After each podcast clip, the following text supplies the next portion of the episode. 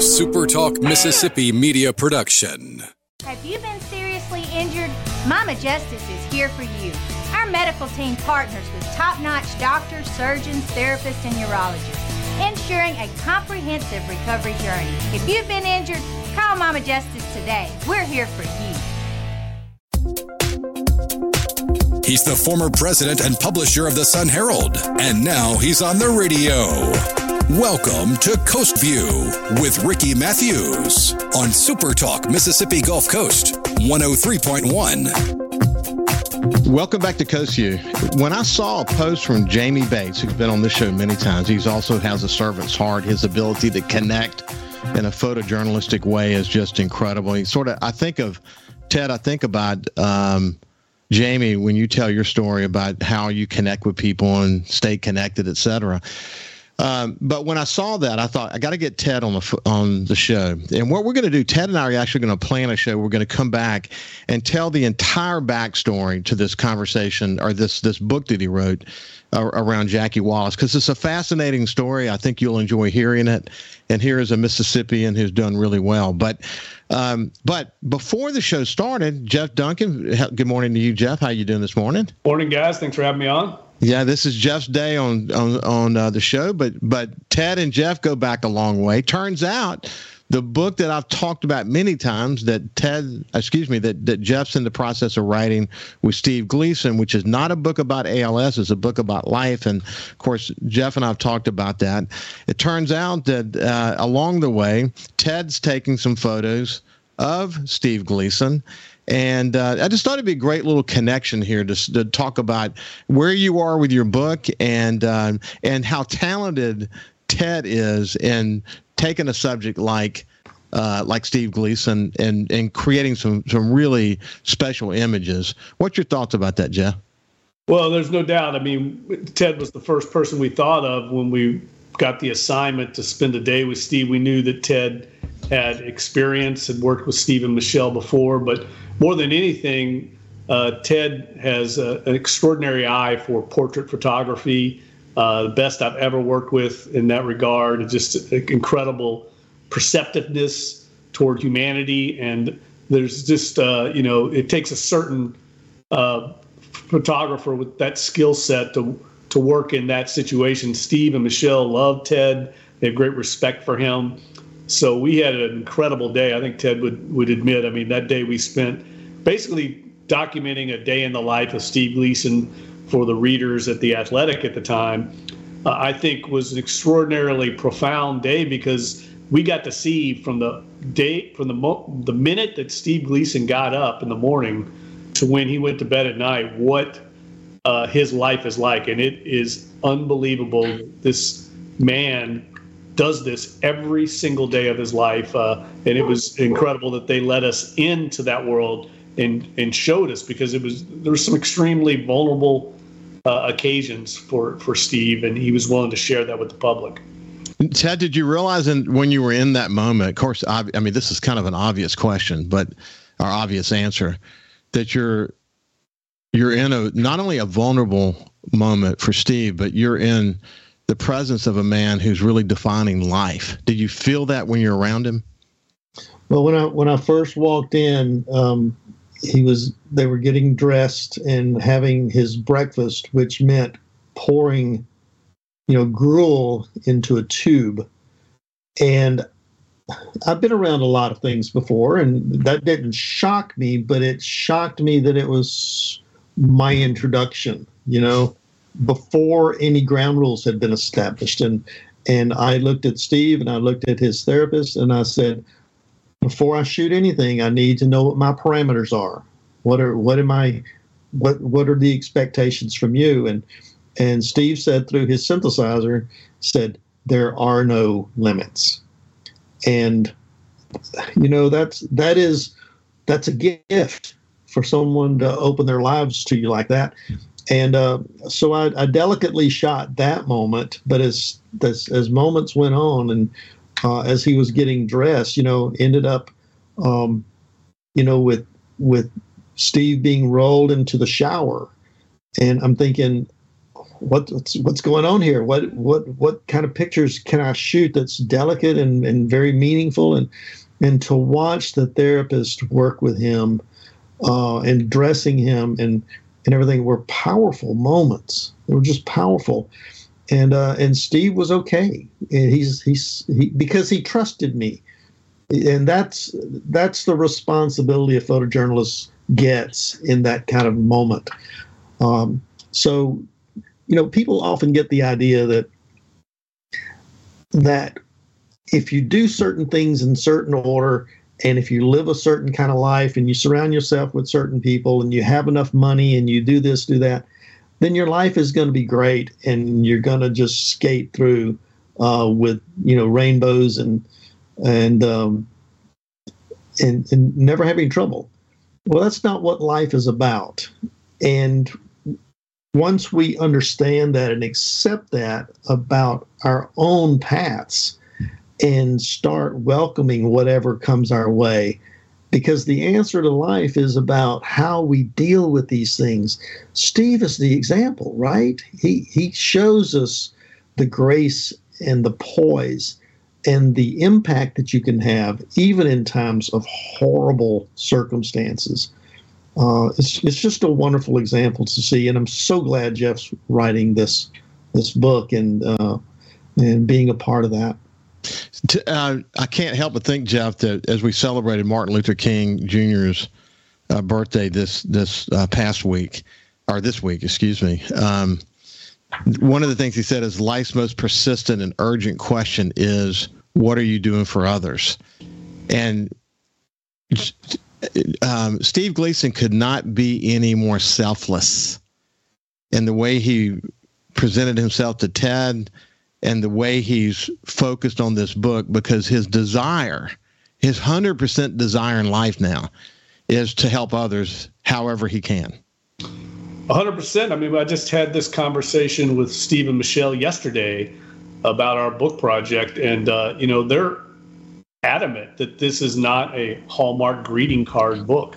They want to expose all their human flaws. I mean, Steve will constantly say, oh, You're making me out to be too much of a hero. I, you know, I want to show the world that I'm flawed and I have weaknesses just like everyone else. That's how you resonate with people. They can identify with someone uh, like Steve going through this terrible, uh, you know, adversity that he and Michelle. And I think it's important to, to to note Michelle is very much a part of this book. I mean, she's a strong character in our book, and Steve wants it that way. I mean, really, it's more their story than just Steve's story.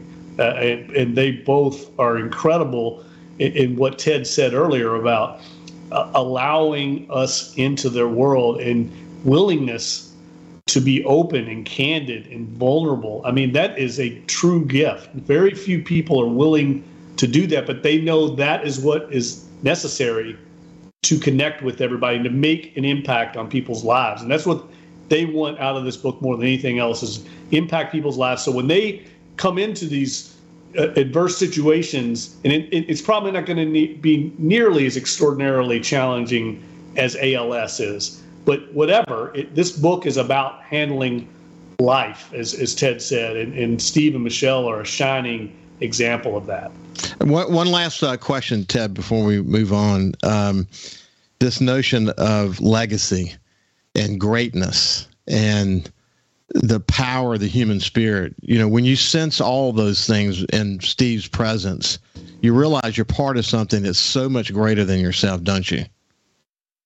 No doubt, and, and just being there and and uh, watching the day to day activities. You know, we uh, went with him to the Saints game that on a Monday night, and and walked with him. You know, in the park when his wheelchair is stuck in the mud, and Michelle's pushing, and and uh, you know, uh, Son Rivers is trying on his Gleason jersey, and you know those quiet moments. You, you just see uh, such a presence, and, and Jeff, you'll remember uh, I was so humbled at dinner time when Steve, before they ate, he asked the question, you know, what is your what was your greatest challenge today, and how did you deal with it? And went around the room, went around the table, and everyone responded with that answer would be, and I had to answer too. yep. And um, it was a powerful moment. That that's the way Steve lives. He he, he wants other people to understand that uh, there's some power within you that is greater than yourself, and and we're part of something much bigger. Hey, hey, Jeff. Just one final thought about Ted.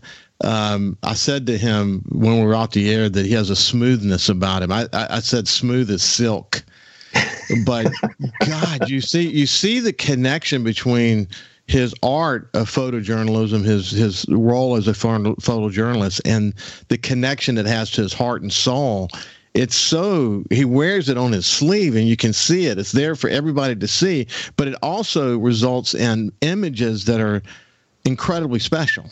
Yeah i think ted would agree. I mean journalism photojournalism it's all just a people business and how you deal with people and the respect you show to your subjects, uh, you earn that trust, as Ted has with Steve Michelle and all of his subjects.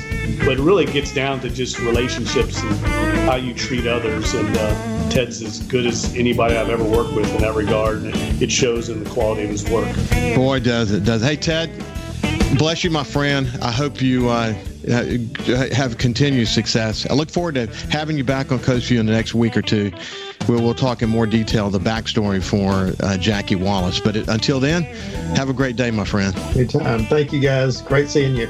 You bet. Hey, when we come back in the final segment, we'll squeeze in a little bit what's the latest in the Saints world. We'll see you after this.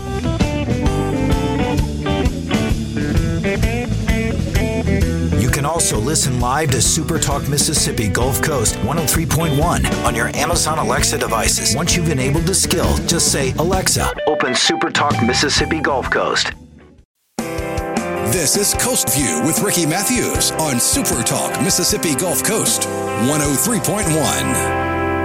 Welcome back to Coast View. As uh, we were saying during the break, uh, Jeff and I, you know, this this incredible perspective we get from looking at the lives of people like Steve Gleason, the way he's living his life, and this book that that Jeff is writing about uh, about Steve and his wife, and really the team that's around them and their determination to send a message to the world that no matter what you're going through in your life, you can overcome it and still find a way to live uh, but that was fun to, to kind of reflect with Ted a bit, wasn't it? Yeah, Ted is so good. I mean, uh, we're just, I was just so lucky to work with people like him uh, and, an extraordinary level of professionalism that he conducted himself with. His, his photos are really like artwork, and uh, uh, he's just exceptional in everything he does. Every time I work with him, he's able to you know make the subject relax it's not easy to have a photographer in your face with a camera he makes them relax, and that, that's because of his special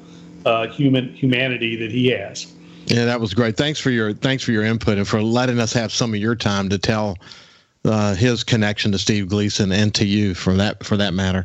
So, uh, man, it's the off season. There's a swirl of stuff that's happening around the Saints as we speak. Uh, kind of where are we right now, and where do you think all this is headed? Well, I mean, the, the staff in the brain trust, I should say, Mickey Loomis uh, Dennis Allen, the head coach, Jeff Ireland, head of personnel. Uh, they're all meeting and evaluating this week, and so uh, the evaluations cover the not only the roster but also the coaching staff. And we've already seen one move. Dan Roushar, the longtime offensive assistant, he basically was a running game coordinator. He was kind of half of the offensive coordinator. He he oversaw the running game. Uh, was let go uh, last night, uh, you know, early this week, and um, that's that's a shame to me because Dan was a really good guy. He's a very good coach. He's the second longest tenured offensive assistant. But th- there's just some harsh changes that are going to have to be made if the Saints are going to fix this offense. And Dan, unfortunately, is the f- first shoe to drop in that uh, makeover. But I don't think he's the last by any means. Yeah, I saw. I mentioned to you before we started the show that I was on an NFC fans page on on Facebook, and there was a bit of a feeding frenzy around Carmichael uh, uh, he's uh, he's becoming sort of the the symbol fall guy for this past season, isn't he? Yeah, and it's it's just unfortunate. I mean, I've known Pete a long time, and he's an outstanding coach, and uh, he knows this is how the business works. Uh, I, I do think the Saints will end up eventually making a change in their offensive coordinator, but I think they're going to take their time there. There's there's some concern I think internally about who they find to replace him if they do go in that direction. So I think they want to take their time. They know it's a big decision. I think Dennis Allen needs to needs to be clear and define exactly what his offensive philosophy is going to be going forward. I think that's a big decision for him as a young head coach.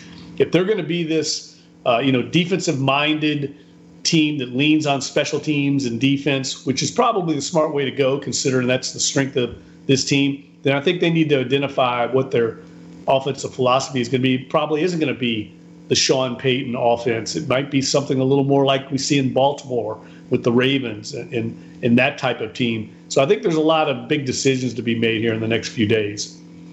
Yeah, speaking of the Ravens, um, I heard someone say the other day that Lamar Jackson may not be a Raven next year. What's your what's your read on yeah, that? I don't think there's any way he goes back there after tweeting out the other day's injury situation. That was that to me seemed like a severed relationship. Um, I don't think Lamar Jackson will end up in New Orleans. I mean, he's going to cost a lot of money, uh, but someone's going to plug him up because he's an extraordinary, unique talent. In fact, who said that was was uh, was Sean Payton. Sean Payton. Yeah. You know that that if you did that working for Sean, I don't care how good you were, you you would be viewed as breaking rank, and there's no way to get back into the ranks. Would there be? No, no. That, that's that that's a sign that their relationship has kind of reached a, a breaking point, I think. And uh, you know, speaking of Sean, I mean, uh, his sweepstakes.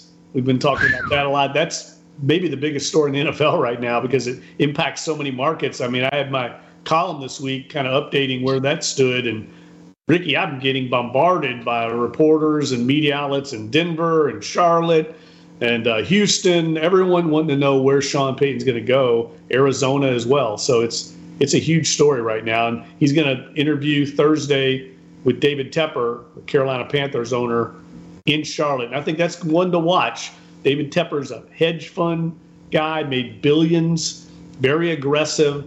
I think he has an open wallet. He's competitive, and they're trying to build a new stadium in Charlotte, so they need to make a splash. And Sean Payton would certainly be a splash. But the way I look at that deal, just think about this for a second. If you're Sean Payton and you go to Carolina, your your legacy in New Orleans is a little tarnished, at least among certain segment of the fan base, because you went to a division rival. And then if you're Mickey Loomis and let that happen, man, and all of a sudden Sean Payton starts beating you twice a year, your legacy's in trouble. I look at that as a lose lose. We'll talk more about that uh, next week, but that that is the that is the story, and they would have to put everything, including the kitchen sink, on the table to make that happen. That is for sure. Incidentally, uh, the Charlotte Stadium, I actually watched it get built. I spent a lot of time in Charlotte when I worked for Knight Ridder, and um, it's funny, you know, that already they're talking about. I say already, that's how long ago I was there, but they're already talking about building a new stadium. But a lot of a lot of amazing things happen in Charlotte, and a lot of rich guys in Charlotte, and uh, I bet they do actually build that stadium before it's over with. Hey Jeff, we'll uh, we'll spend more time on Saints, and we'll talk about the Pelicans as well next week when we when we get together. But uh, keep your nose to the grindstone, at grindstone, and keep us informed, my friend. Yeah, thanks for having me on, Ricky. We'll talk next week, buddy. It's been a been a fun show. Thank you, my friend. We'll see you uh, next Monday. Have a great weekend. Follow Super Talk Mississippi Gulf Coast 103.1 on Facebook. Facebook.com slash Super Talk MS Coast 103.1. A Super Talk Mississippi media production.